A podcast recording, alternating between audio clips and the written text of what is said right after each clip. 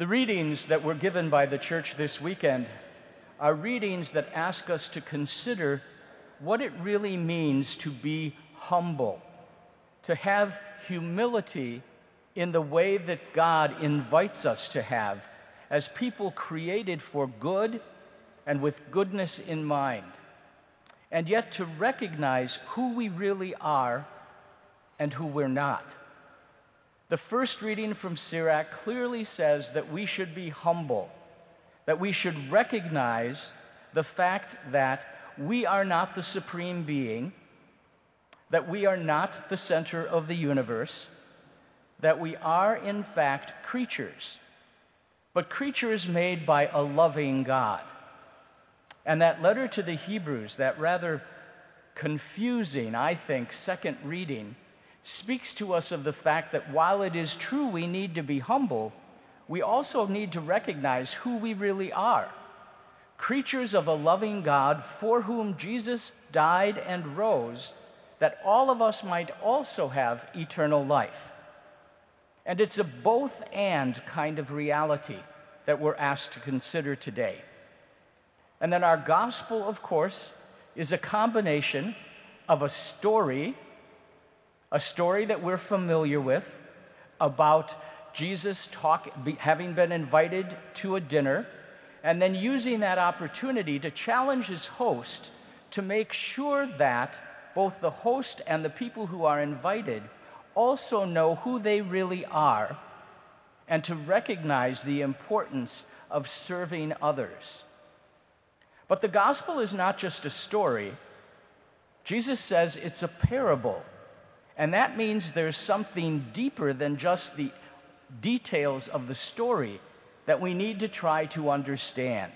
We need to apply it to the ways in which we should live our lives.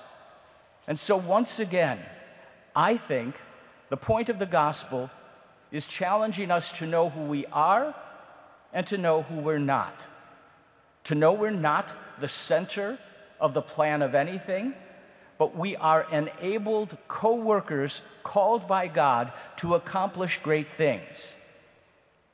And the essence of a parable, of course, is that it isn't just for the person who hears it, but it's for the community into which it's spoken. So we also need to recognize that we not only need to be faithful to ourselves and to the God who has called us, just ourselves, but as part of a community and part of a corporate reality we need to challenge our collective presence about doing good and recognizing the skills and the talents we've been given for the sake of building the kingdom of God. And I don't think it's accidental that this particular gospel is used today when the parishes here are going to be talking about the program called Love One Another in our archdiocese. And so today, Holy Name is beginning that process along with the other parishes in the northern part of Sheboygan. And so at this time, I'd like to invite Steve and Lisa Hoyne to come forward and talk to you about what the Love One Another program is going to ask you to do.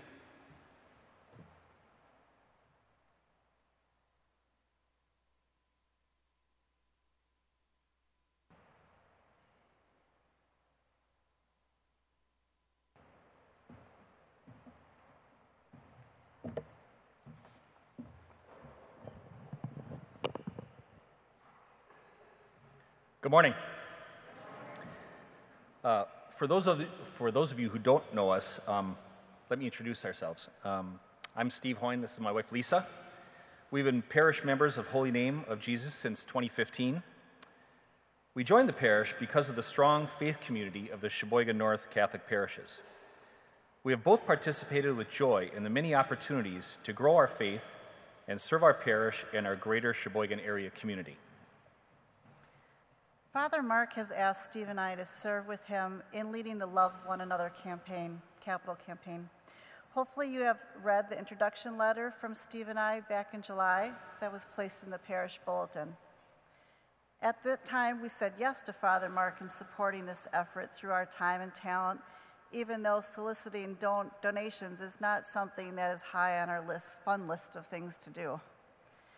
We both felt the Holy Spirit calling us and strongly believe in supporting the mission of the Love One Another campaign that will invest in the physical, spiritual, and needs of our parishes and the vital ministries in the Milwaukee Archdiocese. First, we would like to thank you for your current dedication and service to our parish.